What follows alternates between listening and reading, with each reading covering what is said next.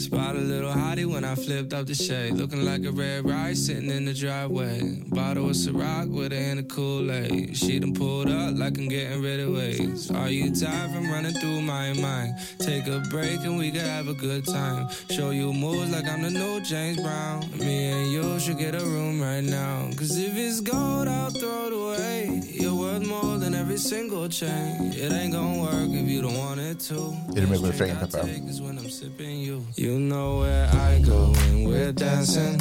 Handshakes in the Hamptons and getting drunk in the mansion with you. And you look so classy. Come through with that magic. You know that I'm about to smash. Du lyssnar på Magnus och Peppes podcast.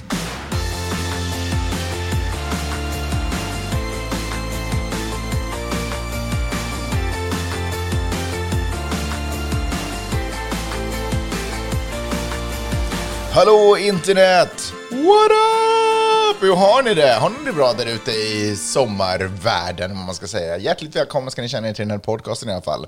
Den här podcasten heter Magnus och Peppes podcast för att jag heter Magnus och du heter Peppe, min co-host. Eh, och vi pratar, i den här podden så pratar vi om stora och små händelser i världen och så gör vi det ur ett journalistiskt, feministiskt och eh, mediegranskande perspektiv. Det här är ju vår lilla, för er som inte känner oss eller har lyssnat på podden så mycket, så det här är ju vår lilla oas. Alltså, det, vi är ju gifta, du och jag. Hej. Det kan man säga. Ja, så det här är ju vår lilla... Den här podden är ju vår lilla oas där vi pratar om eh, saker som vi tyckte om att prata om också innan vi hade barn och hade familj och sådär. Alltså under det enda året vi hade frihet. det där, du vet det där året som jag halva året spenderade i USA Ja. också. Kan man säga. Nej, nu tog jag i. Det Tre, tre veck- veckor. tre veckor av det. Men eh, i alla fall, hjärtligt välkommen till podden. Peppe, hur har din vecka varit? Det har varit bra, Magnus. Berätta. Jag har tänkt på hur många vilda djur vi har sett på sistone. Jaha, har du tänkt på det? Ja, men förra veckan var jag ju i Mammoth Mountain, Mm. som är typ eh, USAs svar på Åre. Gud, jag verkligen kan se hur du sjunker ner i vår eh, blåa fåtölj här. Vad är, det, vad är det för material på den? Manchester? Sammet. Sammet. Jaha, Manchester. Eh, sjunker ner i den. Kanske du har tagit fram ett litet glas vin, rött vin. Du kanske tänt ett ljus, verkligen sådär. Eh, glasögonen har du dragit upp på pannan och du lutar dig bakåt i fåtöljen. Sluter ögonen och så börjar du tänka på alla vilda djur vi har sett den senaste tiden. Men det är väl en jättefin scen? Är det väl inget roligt med den? Vill du, vill du rabbla dem eller jag vet inte? Björn. Björn? Bra. Sjukt att vi såg en björn. Men varför är det här roligt? Vi såg en livslevande björn som bara gick någon meter framför bilen. Vet du vad som är så absurt med att se en livslevande björn som bara går några meter framför bilen? Är att upplevelsen att se den genom bilfönstret inte skiljer sig supermycket från att se den på Skansen. Ja, det är sant. Förstår du? Om vi hade varit ute i det fria och sett en björn. Mer adrenalin. Wow! Wow, då hade det här avsnittet tillägnats björn. Mm. Liksom. Men nu var det en så liten sak så vi glömde nämna det i förra podden. Ja, så var det. Det var ju när vi var uppe i Mammoth. Och faktum är att den här björnen rörde sig på en plats som var sjukt... Alltså det var jättemycket folk eh, på den här platsen.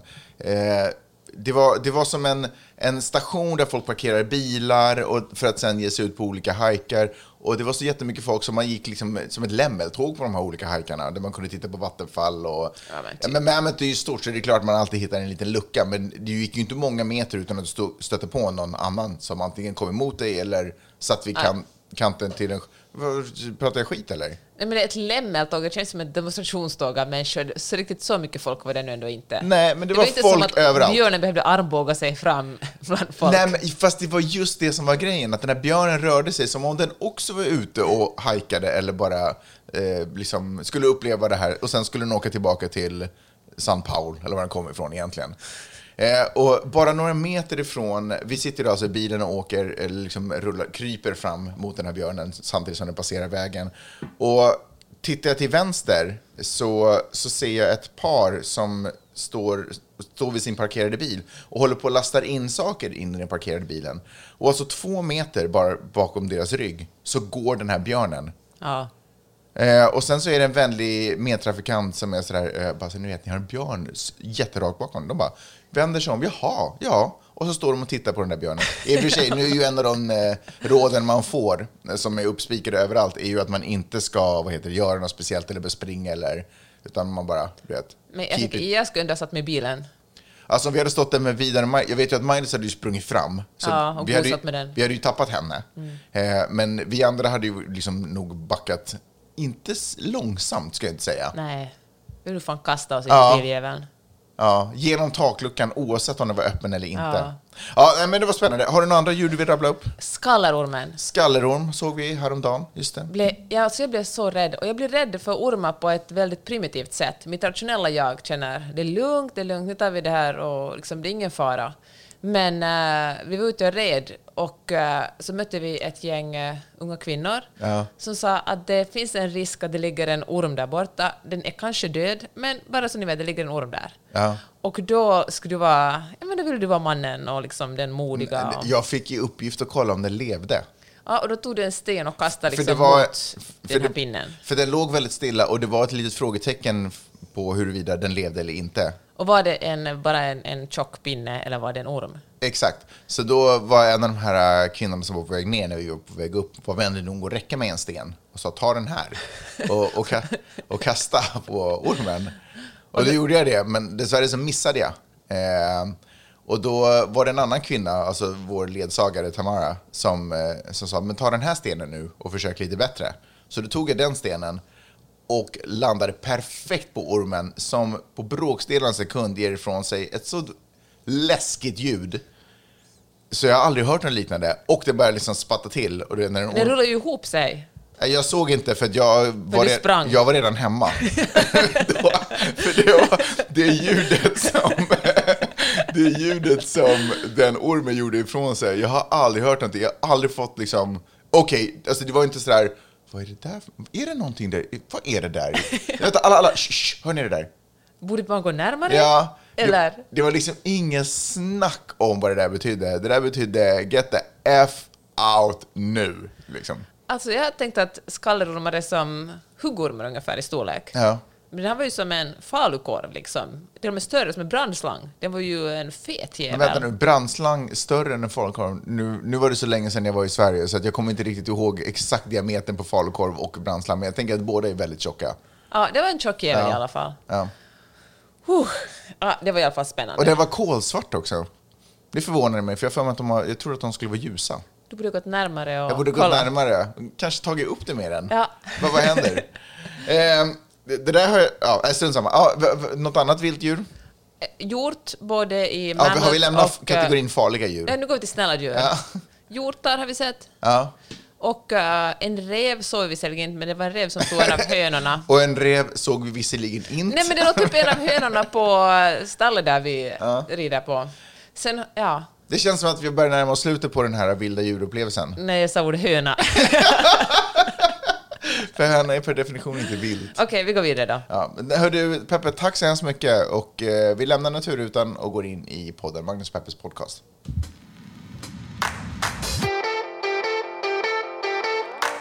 Snabb fråga, vill du börja i USA, i världen eller i Sverige? I Sverige. Okej, kör. Är det jag som ska börja? Jag, jag frågar, vill du börja.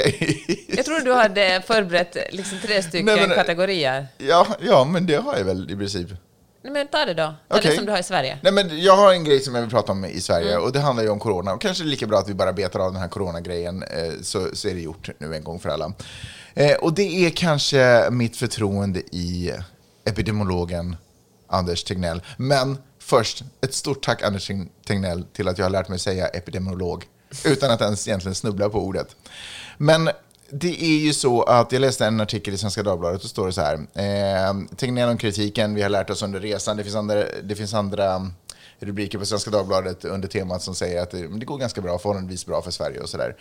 Och så läser jag den här eh, artikeln och då känner jag, är han, är han egentligen bara en, en farbror som aldrig har fel? Vad menar du? Nej, men för jag, jag tycker så här, okej. Eh, jag har ju tänkt att, jag har, tills nu har jag ganska entydigt känt att fan, Sverige har skött det här otroligt bra. Du vet, ingenting har egentligen stängt ner, känns det som. Eh, och, och faktum är att vi kan börja redan där. Massa saker har ju varit tvungna att stänga ner och restauranger har gått i KK och sådana saker för att folk var rädda för att gå på restaurang. Eh, och, eh, men liksom barn kan gå till skolan och, och samhället hugger på. Och tittar man på Instagram så ser det ut som att eh, corona verkligen liksom inte ens existerar i, i Sverige. Folk är ute och festar och det, och det känns roligt och bra. Eh, och det känns som att fan vad starkt att Sverige kan hålla det här och sådär. Men, men samtidigt, dödssiffrorna superhöga. Nu börjar de typ stabiliseras. Och när jag läser liksom artiklar om till exempel frågor, när de får frågor varför ska vi inte ha ansiktsmask och, och sådana saker i Sverige, då, då säger han mer att ja, det, det har liksom studie, studier visar, eller inte tillräckligt många studier visar att, eh, att det skulle egentligen ha någon effekt. Och man frågar också varför ska man inte ha karantän eftersom det är, ganska, det är bevisat att eh, att det är inte bara folk med symptom som smittar. Eh, och då säger han liksom, ja men den internationella uppfattningen är att alla i princip smittar, men det verkar visa, eller det, men studier visar att, eh, att det är de med symptom som är de största smittspridarna. Så att om vi får bort dem så kommer vi minska antalet otroligt. Och, och det är liksom sant, men om det är alla de här riktlinjerna är internationella riktlinjer och sådana saker, varför är Sverige de en, det enda landet typ som gör på det här Men vad sättet? menar du med internationella riktlinjer? Ja, men, ja, men eh, som, om man nu refererar till att internationella studier visar att det är på det här och det här sättet, hur kommer det sig att Sverige är det enda landet som har snappat upp just den vinkeln? Varför går, har alla andra länder typ gått till lockdown? Varför har alla andra länder, nästan alla andra länder, eh, ju inte. använd, använd ansiktsmask? Och, vilket land har inte gått till lockdown? Jag menar USA, stora delar av USA till exempel. Okej, jo, för stora delar av USA har också gått till Brasilien. lockdown. Stora delar av USA... Jag menar, okej, det går åt helvete i Brasilien, det var kanske inget bra ja, exempel. Men exakt. Men många, många östeuropeiska städer, har- alltså länder, har inte gått i lockdown.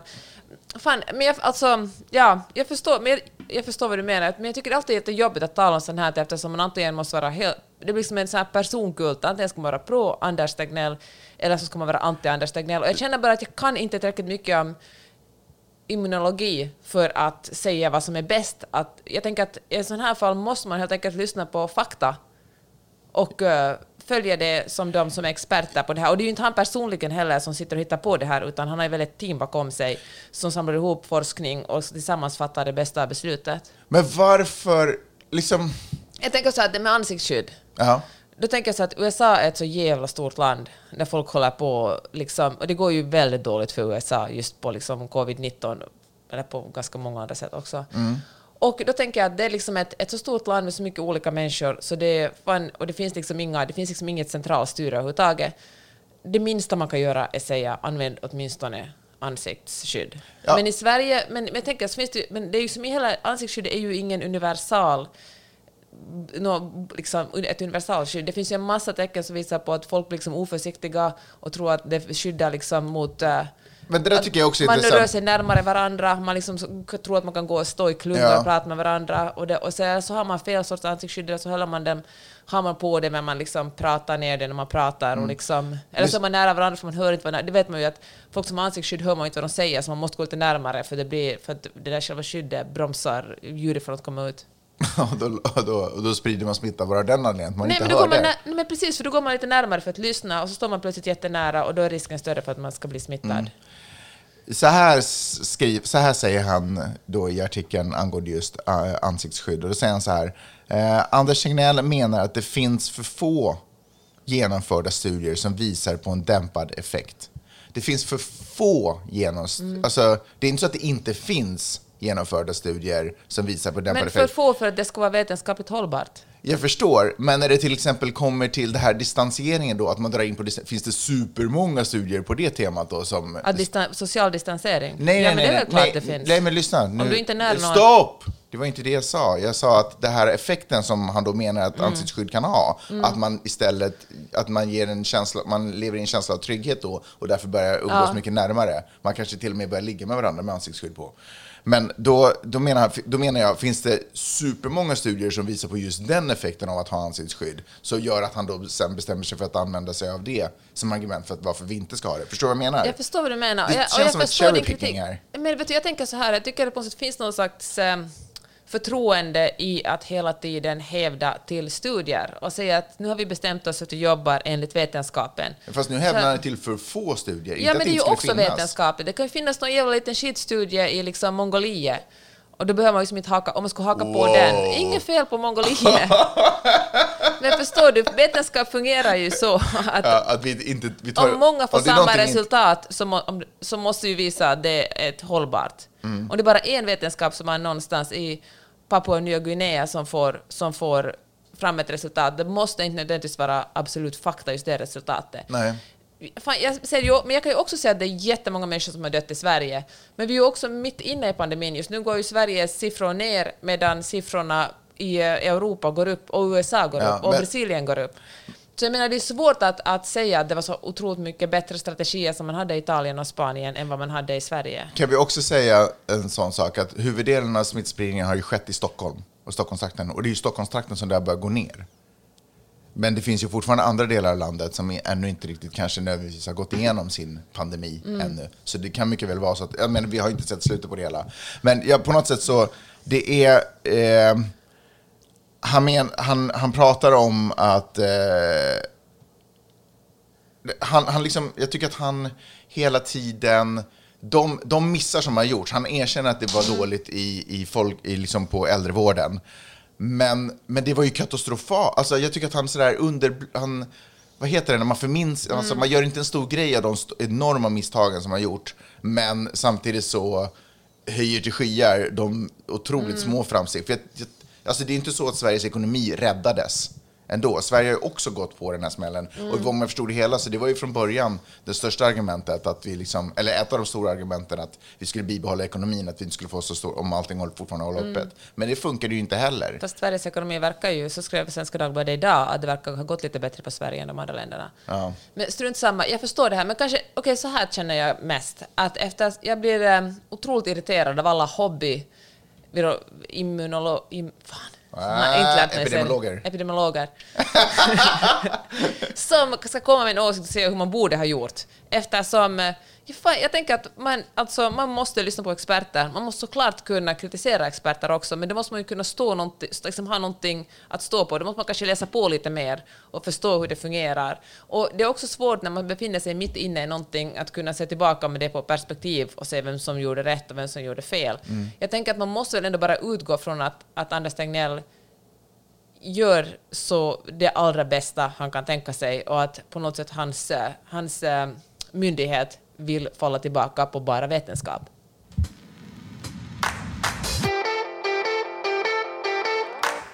Challenge accepted. Ja, herregud, svartvita... Snygg selfies på folk. Alltså jag får exakt... Fina bilder får jag ändå säga att det har pumpats fram. Ja, det får man ju Ja, men säga. verkligen, Ja. alltså supersnygga bilder.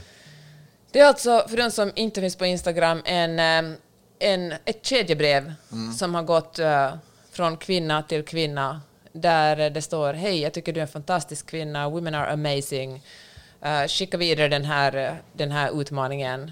Och eh, så ska man då tagga någon och eh, lägga upp en snygg bild på sig själv i svartvitt.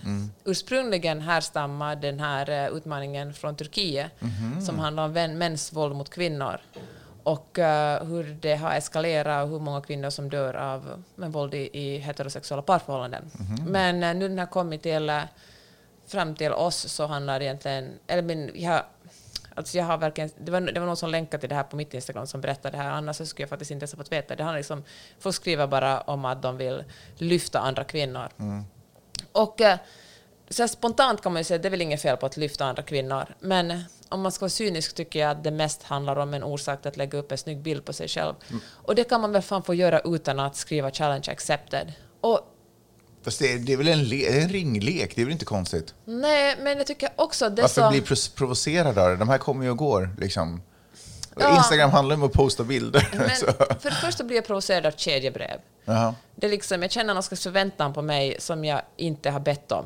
Jag, liksom, jag vill inte gå med i någon slags masspsykos och lägga upp bilder. För det andra har det fan ingen jävla effekt. Om man vill lägga upp en snygg bild, lägg upp en snygg bild. Jag unnar alla att lägga upp snyggbilder på sig själva. Men det har ingenting med att lyfta andra kvinnor att göra. Att man säger, jag tycker det är bra att lyfta andra kvinnor. Det finns ingen risk i det. det finns, man, tar liksom ingen, man, liksom, man utmanar ingen i det. Man, eh, man liksom... eh, Ja, men det, det fin- det, ingenting kommer att hända. Det är så totalt menlöst. Om man vill lyfta andra kvinnor, men tipsa om kvinnorna som har skrivit böcker till exempel, eller, som, eller lyft kvinnor som eh, ställer upp som frivillig på kvinnojourer, eller donera pengar till Läkarmissionen, eller gör någonting konkret. Det blir liksom Det är lite samma sak som den där svarta kvadraten i Black Lives Matter. Att lägga, lägga fram en sån, det är fan bara poserande. Och en annan sak som, också, som, jag, som jag upplever att det också skapar är någon slags sån här äh, motsatsen, som om kvinnor skulle på något sätt vara backstabbers och liksom snacka skit om varandra. Det finns en sån här seglivad myt att kvinnor inte kan hålla sams. Jag vet inte om du har hört det här med så att kvinnor bara kan vara två och två och om det blir en tredje så funkar det inte för två gaddar ihop sig mot en tredje. Något sånt lärde man sig redan i skolan att, att det går bara inte för kvinnor att liksom umgås i grupp. Killar kan umgås i grupp för du vet hur killar är, de är rakt på sak och de är hederliga. Vi spelar lagsport, Ja, vi kan passa verkligen. Ni är bollen. schyssta mot varandra. Bland kvinnor är det alltid en massa skitsnack. Och det här är liksom en sån här seglivad myt som folk bara upprepar för att de har hört någon annan säga det. Mm. Men jag måste säga att kvinnor har varit så jävligt mycket mer schyssta och bjussiga mot mig än män någonsin har varit. Mhm. Alltså, kvinnor är de som har lyft mig. I- Mig inkluderat. Nå, för du gifter mig så du har inget Det är val. mitt jobb. Men jag tänker, liksom, av mina manliga vänner, jag har ändå ganska många manliga vänner, Mm. så det är liksom, jag kan inte komma på en enda som skulle vara så här, fan vad coolt, Peppe skriver en bok. Gå och köp den här boken. Kolla på min liksom, författarväninna. När Mm. Peppe skriver det här blogginlägget. Eller kolla vad cool min, min kompis är som fick den här medaljen. Na, nada, inte en enda man. Men liksom, mina kvinnliga vänner, väninnor, de gör det. De hejar, de hör av sig till mig och frågar hur jag mår och hur jag liksom peppar mig och säger att jag har varit bra. Men not so, not so much. De berättar mest om sig själva vad de har sysslat med.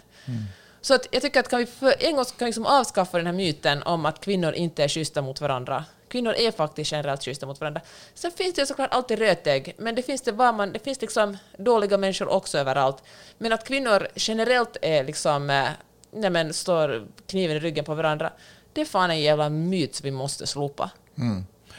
Och Va- får jag säga det här, Ja. att man... Hur ska jag kunna stoppa dig? Men för att gå tillbaka till den här Instagram-challengen, att säga nu är det dags att peppa kvinnor, vi är inte så bra på det.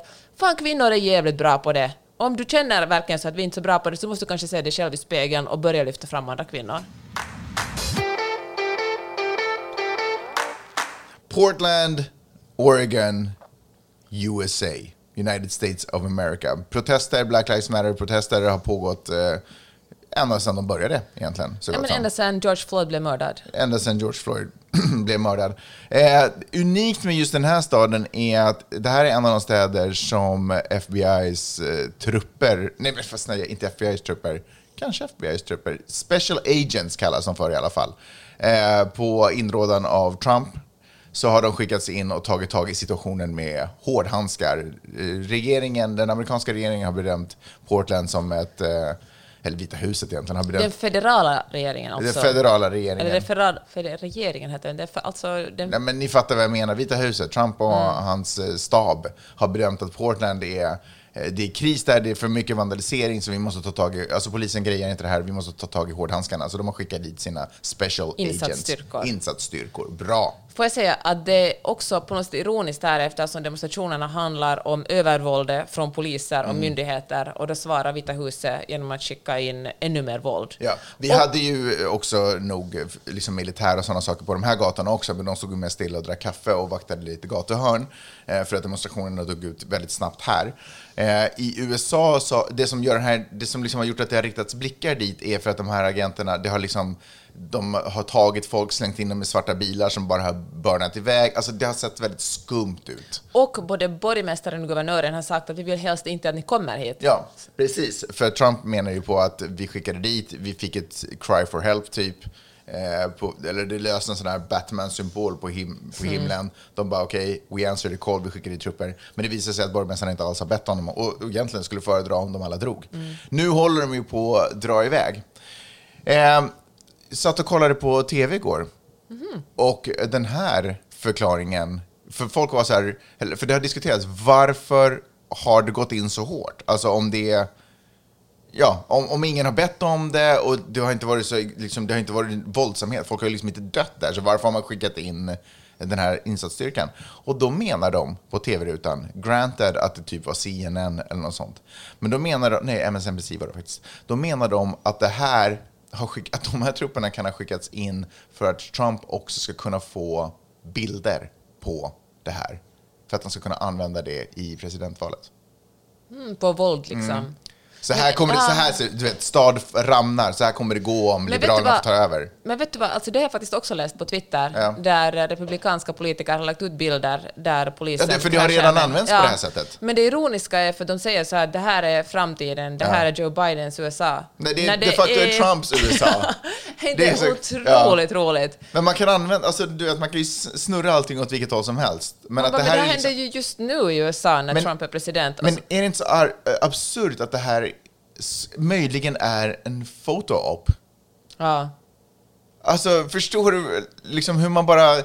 Hur man sitter, när man sitter på de där eh, läder, eh, liksom beprydda stolarna och fint snidade arm, hand, armstöd och liksom lägger ut schackbrickor och planerar för personliga moves och det här kommer se bra ut inför den här situationen. Samtidigt som liksom på marken så brinner saker och ting, folk, får, folk blir slagna och ärrade för livet. Alltså det är, så, det är så absurt, det är så otroligt konstigt i mitt huvud. Ja. Det är ju alltså nästan som vi talar om, alltså Portland för er som eh, funderar på var det här ligger. Det var är Wall of Moms, det är alltså den samma staden där mammorna gick ut i armkrok. Och eh, nu har liksom veteraner också gått ut i armkrok. Vet du, när man talar om amerikanska veteraner så då tänker jag automatiskt på att det är som motsvarigheten som finska veteraner. Och de finska veteranerna, eller finländska, de var ju med i, de som finns kvar var ju liksom med på, i, under 40-talet i kriget, så de är ju alla Men det är inte jättemånga kvar nu. Nej, men då går vi alla, de är ju ganska gamla människor. Mm. Men att, veter, att vara veteran i USA, då kan man ju vara ganska ung. Alltså det- kan vara förra året du var Ja. ut, senast som du låg, satt någonstans i, i Mellanöstern. Och nu när veteranerna har gått ut så finns det också en här filmsekvens som visar när de här insatsstyrkorna kastar sig över en veteran och slår. En honom på ja. benen med... Och han står, han rör sig han inte står ens. kvar där. Ja. Det- var faktiskt, det var en absurd bild. Ehm, så, men som sagt, styrkan håller på att plockas hem därifrån. Det har ju förstås fått supermycket kritik, så vi får se om de ska läggas ut någon annanstans. Eller jag antar att eh, fotograferingstillfället är liksom över, så de kanske inte behövs så mycket De mer fanns ju där. också i Seattle, men därifrån drog de idag faktiskt. Mm. Ja, men eh, jag tror faktiskt att demonstrationerna kommer att finnas kvar. Varför skulle Ja, de sluta demonstrationerna efter kommer nästan säkert- 60 dagar? Jag menar, det, Det finns kommer, de helt, det kommer de helt klart göra. Jag har inte hört någonting om hur, hur långt är vi från liksom rättegång för de här poliserna med George Floyd. Det vet jag faktiskt inte. måste vi nästan ha, hålla lite koll på hur det faktiskt... För det där kan jag också ibland känna att man, man glömmer bort gniss, man glömmer bort det som startar, alltså för det, allting annat tar liksom över. Och så, får, och så kan det till och med börja ändra riktning. Eh, Nästan lite samma sak som det här kedjebrevet. Det började med en grej i Turkiet. Det så, trasiga telefoner. Ja, precis. Och sen bara, ja men gör det här, gör det här, gör det här. Och nu ska vi bara posta. Och snart kommer det vara, jag menar, ge det någon månad så kommer det handla om att någon helt plötsligt står i bikini vid en solig strand och säger challenge accepted. Liksom att det mer handlar om att eh, posa. Ja, jag undrar just. Jag vill också säga att sådana demonstrationer hålls ju också på andra håll i USA, bland annat i, i New York så demonstrerar folk för, för eh, George Floyd. Så jag menar, det är inte, bara för att det inte skrivs lika mycket om det i media just nu betyder det inte att det inte existerar. Nej, så är det.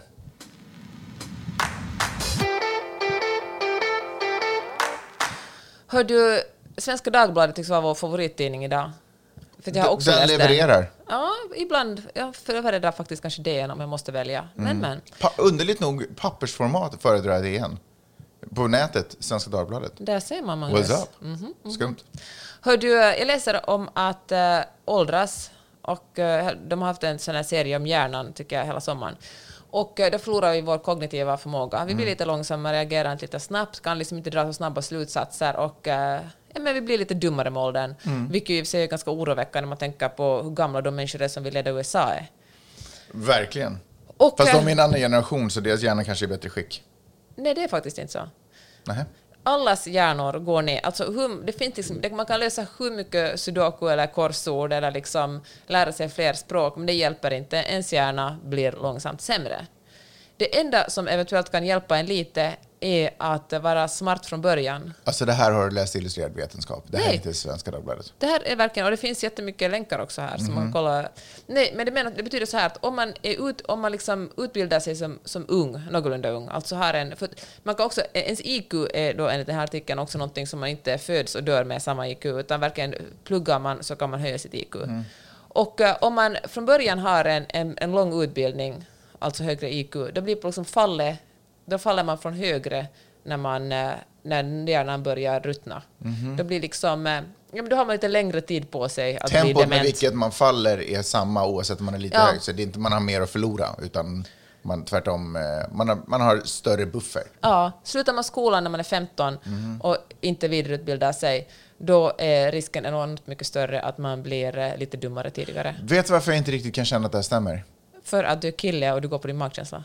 Eh, ja, men också det faktum att vi börjar leva längre. Ja, så betyder det att vi, för om det var så att det föll med stadig rad, så det betyder att vi någon, vid något tillfälle, om vi skulle kunna leva till 150 så är vi stenkorkade vid 150. Ja, men då träffas vi kanske alla där, förstår du? Alltså, jag säger inte att vi liksom eh, blir uh, hjärndöda i något skede, Nej. men att menar, vi kan säkert fungera som människor, men vi blir bara långsammare. Och Sen måste tänker det vara att en viss form av problemlösning som man blir sämre på. För jag har väldigt svårt att tro att erfarenheten man har varit med om så länge man kan minnas dem inte skulle på något sätt kunna räknas till. För de skapar ju också en viss vishet. Ja, men Yes. alltså, det handlar om kognitiva förmågan. Ja. Förstår du vad det är? Förmågan att kunna se hur man... Liksom Se lös- samband, lösa problem precis, ta sig från liksom punkt A till B på en dra logisk kedja. slutsatser, reagera snabbt. Ja. Ja, det var bara det. Jag tyckte det var intressant.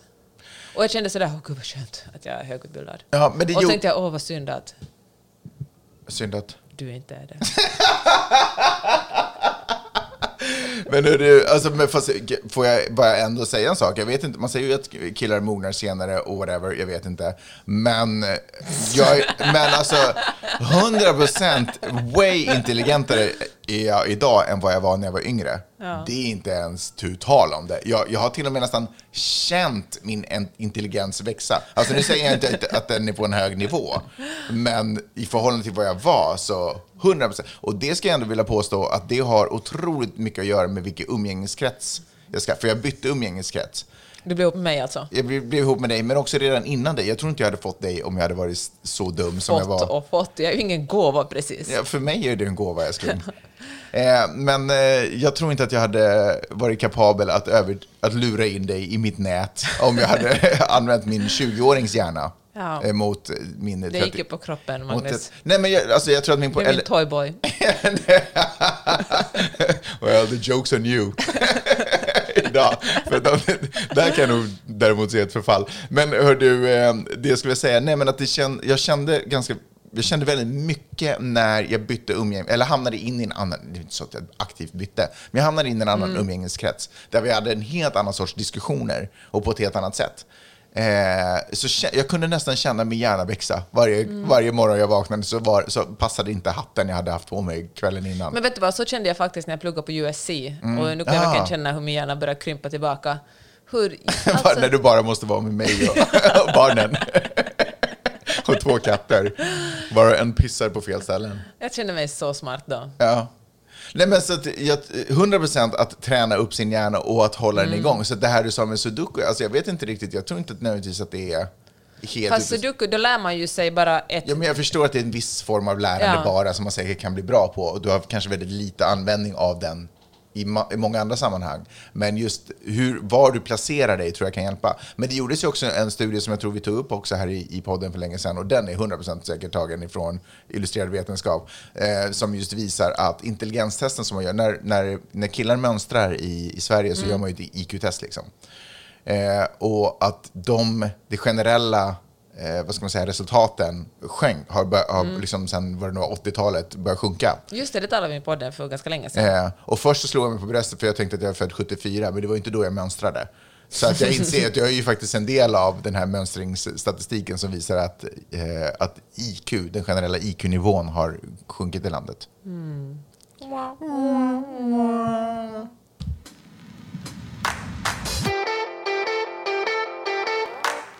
I bilen på väg hem från Mammoth lyssnade vi på ett sommarprat av bland annat Ola Wong som Mm. är, han är journalist och han, pratade, han skulle prata, jag trodde att han skulle prata om Kina, men han talar ganska mycket om journalistik också och eh, jag fastnade speciellt vid en sak som han sa att när han jobbade på Sydsvenskan, tror jag det var. Mm.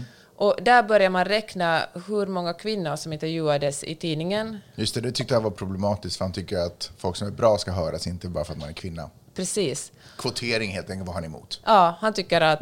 Och han, var, han var också arg, sa han i en bisats, för att han... Han sa inte arg, men han tyckte det var fel eftersom han intervjuar mest män och då kom inte hans jättebra reportage in i tidningen och på, därför uh, förlorar Svenska Dagbladet, uh, Sydsvenskan många bra reportage. Och det kan jag höra, för om man pratar om Kina så finns det kanske inte så många kvinnor att tillgå. Varför tror du det? Jag tror tvärtom att Ja, Kina kanske. Verkar liksom, en kommuniststat inte så stor skillnad på män och kvinnor. Jaha. Utan att där finns lika mycket kvinnliga tjänstemän som manliga. Och wow, men bli kommunist då. Okej, men det var det, det inslaget.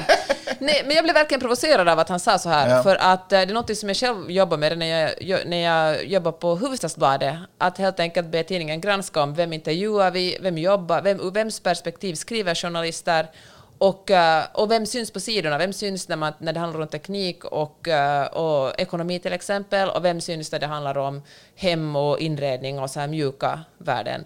Och vilken bild för vi fram till samhället på basen av det här?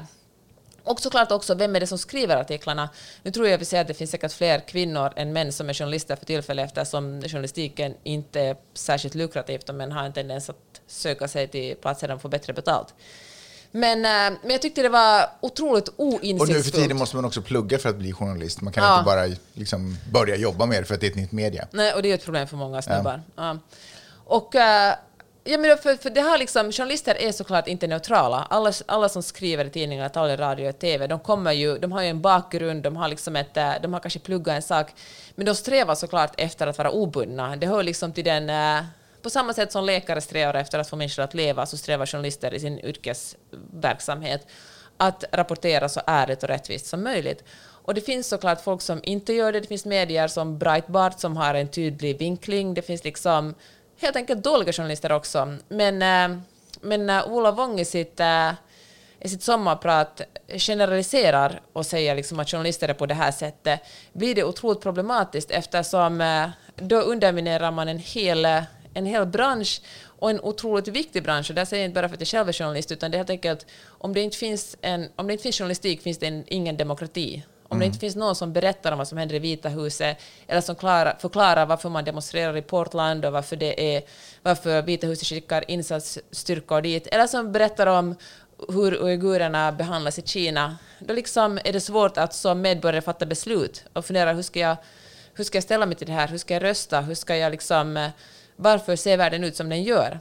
Och eh, så jag tycker att, att eh, man har, såklart har man all rätt som medborgare att kritisera en, en journalist och till och med liksom en, en tidning för att, en, en nyhetstidning för att publicera ett visst reportage. Men att, eh, att liksom generaliserande säga att journalister är bara vänsterliberaler som skriver ur sina egna intressen, eller alla journalister är dåliga, eller kvinnliga journalister gör inte lika bra reportage som manliga journalister, eller, eller det går inte, det här är ju hela rättviseförmedlingen handlar om det här, för att liksom eh, handlar om att det går alltid att hitta en kvinnlig representant också. Ofta är man liksom, när man som journalist ri- ringer upp en expert, har man ofta bråttom. Och då är det kanske så att det är lätt att ri- ringa upp experten, man senast också ringde upp experten, eller, eller någon som ens kollega tipsade om, och då råkar det händelsevis ofta vara en man. Men att om man ger det liksom lite extra tid och anstränger sig, går det säkert att, att få in en kvinna som kanske kommer med antagligen med, minst, med en minst lika bra kommentar. Alltså jag förstår inte heller vad problemet är. Alltså för det första så finns det ju massvis med kompetenta kvinnor som i många fall också är kompetentare än männen som inte får höras bara för att Precis som du säger, man ringer kanske en kompis eller vad, vad tusan. Eller du vet bara ett namn som har funnits på en namnlista sen Dackefejden som ingen bara... Precis, men så är det på redaktioner. Och sen så kan det vara pressat med tid, man bara shit jag får inte ta på alla. Exakt Ibland får så. man inte ens ta på kvinnan så då får man ta på mannen och Ja. så whatever liksom. Men, men eh, jag tycker inte alls det var konstigt eh, att det liksom på något sätt att tankesättet är underligt att man försöker få mer diversitet i sina, när, till exempel jobbar på, när jag jobbar på Nyhetsmorgon, att man får diversitet i sina sändningar. För det första, alltså det blir mycket trevligare dynamik, alltså varför inte? Det gynnar ju bara journalistiken att man får olika infallsvinklar. Eh, än att alla står och ser exakt likadana ut och presenterar eh, någorlunda samma fakta som de alltid har gjort. Alltså jag förstår inte alls vad problemet är.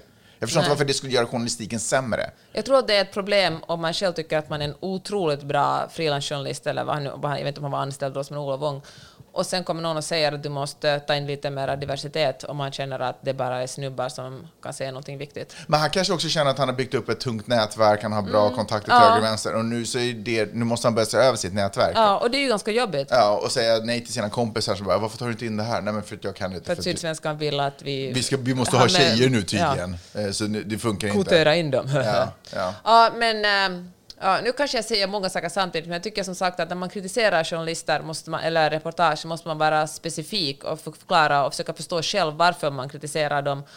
Och eh, ja, men bilda sig en åsikt. Att börja slå med liksom den stora släggan av att så där, journalistiken är dålig, journalister är idioter, det är faktiskt eh, jättefarligt. Och det är speciellt farligt i liksom USA där demokratin annars också står och vacklar. Alltså, de senaste 20 åren har, eh, jag tror att en tredjedel av alla journalister har försvunnit och speciellt lokalredaktioner har försvunnit eftersom... Alltså inte kidnappade utan de bara slutar jobba. Ja, men inte liksom har, existerar inte längre eftersom folk inte längre vill betala för journalistik. Och eh, ja, men det är ett, ett problem för demokratin. Hörru, får jag ändå, jag har, rätta mig, alltså kanske så här. Mm. Eh, när man pratar om att just journalister är vänsterliberala och sådana saker. Och, och jag kan nog känna att ganska mycket att det, det ty, kanske inte helt, eh, det, alltså, det finns någonting Mm. som kanske inte är helt osant där. Eh, och då undrar jag, kan det bero på att under en ganska lång tid nu, för att jag upplever, eller så här, och det här är det jag vill kolla med dig. Journalistiken har ju som en av uppgifter att liksom bevaka och övervaka och, och ifrågasätta makten. Och kanske också lyfta fram folks röster som annars inte automatiskt blir framlyfta. Men om makten hela tiden rör sig mot höger, så då tenderar väl, om man ställer kritiska frågor, så då är det klart att då blir ju det att låta mer vänsterliberalt. Kan det vara så att vi lever i en tidsperiod som bör röra sig mer höger och därför känns journalistiken mycket mer vänster? För jag ponerar att till exempel eh, om nu journalistik hade varit, öppen journalistik hade varit tillåtet under Sovjetunionen, alltså i kommunismen så, då tänker jag mig att den journalistiken kanske hade känts väldigt höger. För att man ifrågasätter ju vad är det ni pysslar makten. med? Varför kan vi inte ha öppen marknadsekonomi? Varför kan vi inte ha, du vet så? Ah, Jag vet, alltså jag tänker att det inte, det går liksom inte att, att jämföra rikt, ja, Jag bara menar, tänk om vi Ja. hade haft en supervänsterregering. ja. Hade, vår, hade, hade vi då bara pajat, hade journalistiken bara handlat om att paja medhårs? Det hade det ju inte. Nej, Man men- hade ju ifrågasatt. Men grunden är ju den, du menar att det upplevs, för han, det handlar ju liksom inte, Ja, jag menar inte att den är, att den att upplevs. smeka någon medhårs, utan Nej, det nej. handlar ju om att obero, att journalisten, den, den, det partiet som journalisten röstar på har ingenting att göra med journalistens jobb. Nej, nej, nej. Utan en journalist ska granska makten och pengarna oberoende vem som har dem. Sen är det ju så att de som har mest pengar och som är företagsledare kanske i större, i större utsträckning röstar på då Samlingspartiet eller Moderaterna Mm. och liksom mindre på Vänsterpartiet och Socialdemokraterna. Så det kan ju därför vara att många upplever att, att eh, det blir en kritik mot sådana som, som finns eh, längre högerut på, på den politiska skalan. Men där måste du ändå säga att där finns det faktiskt en, ut, en utmaning, speciellt bland de som utbildar sig till journalister och de som har varit, eller, liksom, eller vad fan, journalister generellt, att man verkligen håller isär, eh, man håller isär sin egen partitillhörighet. eller det är väl en självklarhet? Ja, fast det är inte självklart. För att jag kan till exempel höra när jag jobbar med poddar eller sådär, där jag möter journalister i andra sammanhang, men som ändå är offentliga, Mm. att när de säger så här att de kan eh, eh, du vet, de vill säga någonting om någon partiledare, men då förstår de problematiken med att de lyfter fram just den här partiledaren. Mm. Då borde de kanske lyfta fram en annan partiledare eller på något sätt förklara. Men när de gör allt det som är helt rätt och riktigt, då, då är det mer som att ah, det här är jobbigt, för jag jobbar också på SVT. Mm. Som att det är SVTs fel. Förstår du vad jag menar? Att SVT gör det här jobbigt. Att de inte känner det själva instinktivt, att det är problematiskt, jag kan inte göra det på det här Fast ska sättet. inte vara en förklaring till lyssnarna och säga att eftersom jag jobbar på, på public Jo, det- service det gör så man. kan jag såklart inte ta Fast ställning i den här jag, frågan. nu pratar jag om de signaler som jag får under radarn och bakom Mm, kulisserna. Att, Okej, okej, okej. att sådär, ah, fan, jag skulle gärna vilja säga, för man vill ju uppfattas Mm. som en rak och ärlig människa. Speciellt i den här tiden där journalistik också väldigt mycket bygger på personer. Att det är du som Mm. har skrivit den här artikeln och därför läser någon annan den här artikeln. Mm. Eller du hörs i radio. Och då, då är det också väldigt viktigt att man är en person. Att man har Mm. någon form av åsikt. Och det där gör det också väldigt komplicerat. För att på visst sätt får du inte ha en åsikt, en generell eller Mm. en specifik åsikt, men å andra sidan så förväntas du vara unik. Men då känner jag att man som mediekonsument måste man också ta sitt ansvar och inte få all sin information från bara ett ställe, utan helt enkelt bredda. Ja. Prenumerera på två tidningar, liksom lyssna på, eller läs både eller kolla på SVT och, på, och liksom läs Dagens Nyheter. Ja. Jag menar, inte bara, eller åtminstone inte få sin information på TikTok. Men också, där är också och förstås förstå skillnaden mellan opinion och nyhetsartikel. Det är ju liksom superviktigt förstås. Men det, där, det är inte helt enkelt. Det är inte helt enkelt. Men vad sa du? Sa, du- tror du att det kunde ha ett samband med att det är därför journalistiken upplevs, inte är, men upplevs som mer liberal och vänster? För att den speglar, den reflekterar liksom samhället, eller liksom... Mm, kanske lite, men jag tror också att det handlar om att man väljer journalistyrke för att man vill jobba på något för rättvisa. Man vill lyfta fram frågor som... eh, Och det faller inte folk som är mer högerliberala? Nej, men jag eller? tänker att om man är mer högerliberal, då är man kanske mest intresserad av sitt eget. Nu liksom kanske jag generaliserar väldigt mycket, men de är kanske mer intresserade av sitt eget intresse. Ja. Tänker man att staten inte ska ha så mycket att göra med det jag sysslar med, jag är här för att bli framgångsrik. Men om man är liksom lite mer vänster, då tänker man på kollektiv. Om det går ganska bra för alla, då går det kanske då går det också bra för mig.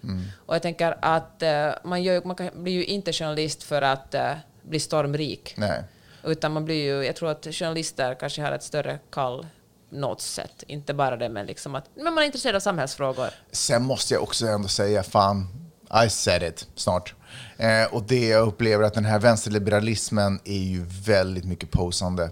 Alltså när det kommer till på riktiga handlingar och de beslut som, som de här i situationstecken vänsterliberala personerna, speciellt de som syns och hörs i media, när man ser vilka beslut de fattar för sig själva och sin egen familj så är det ju ganska nog liksom, inte för kollektivet stora. Liksom. Fast Hur- om man ändå röstar på kanske ett vänsterparti, så då röstar man ju för högre skatter. Ja, då har man väl gjort sitt. Räcker det med att, att om det enda jag gör för kollektivet är att jag röstar för kollektivet? Nej Räcker men, det? nej, men tänk så här, alltså nu vill jag inte gå... Alltså jag förstår precis vad du menar, jag håller med att liksom det blir någon slags kognitiv dissonans när liksom man bor i, om man bor i en jättefin fyra på Södermalm och ser att man är supervänster. Ja. Eller du vet, jag är supervänster men samtidigt så går jag ut och sätter mig på en bar nu i coronatider och har- skiter fullständigt i kollektivet. Fast jag tänker att om man just som journalist säger att man då röstar vänster och man skriver liksom och granskar högern, då gör man ju ändå en ganska stor insats. Jag menar, det personliga är såklart, och, alltså det privata och personliga är ju också viktigt, men att om man når ut en massa människor och förklarar varför det är bra att vi tar hand om varandra, har man gjort en ganska stor insats. Ja, ja, det om det. Eh, tack ska du ha Peppe. Nej, nej, det är jag som ska tacka Magnus. Nej, nej, nej, tack för att du tog dig tid och satte dig ner och pratade med mig eh, som, som två vuxna människor. Hörni, och tack så hemskt mycket för att ni lyssnar. Fantastiskt. Tack alla ni som har swishat mig för den här podden. Oj, Det är ju otroligt. Om man är intresserad av numret får man gå in på min blogg. Ja, mycket trevligare om ni kan gå in på Paypal. "Ja, men det är så jobbigt, det är så svårt, måste man sätta upp. Ja, så här är det liksom.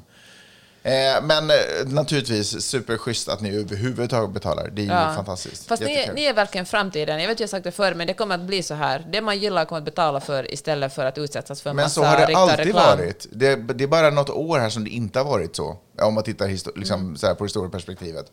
Det är väl klart att man... Tänk, någonsin innan internets uppkomst att man inte skulle ha betalat för att få någonting. Mm. Det, det, är helt det är en otänkbar tanke.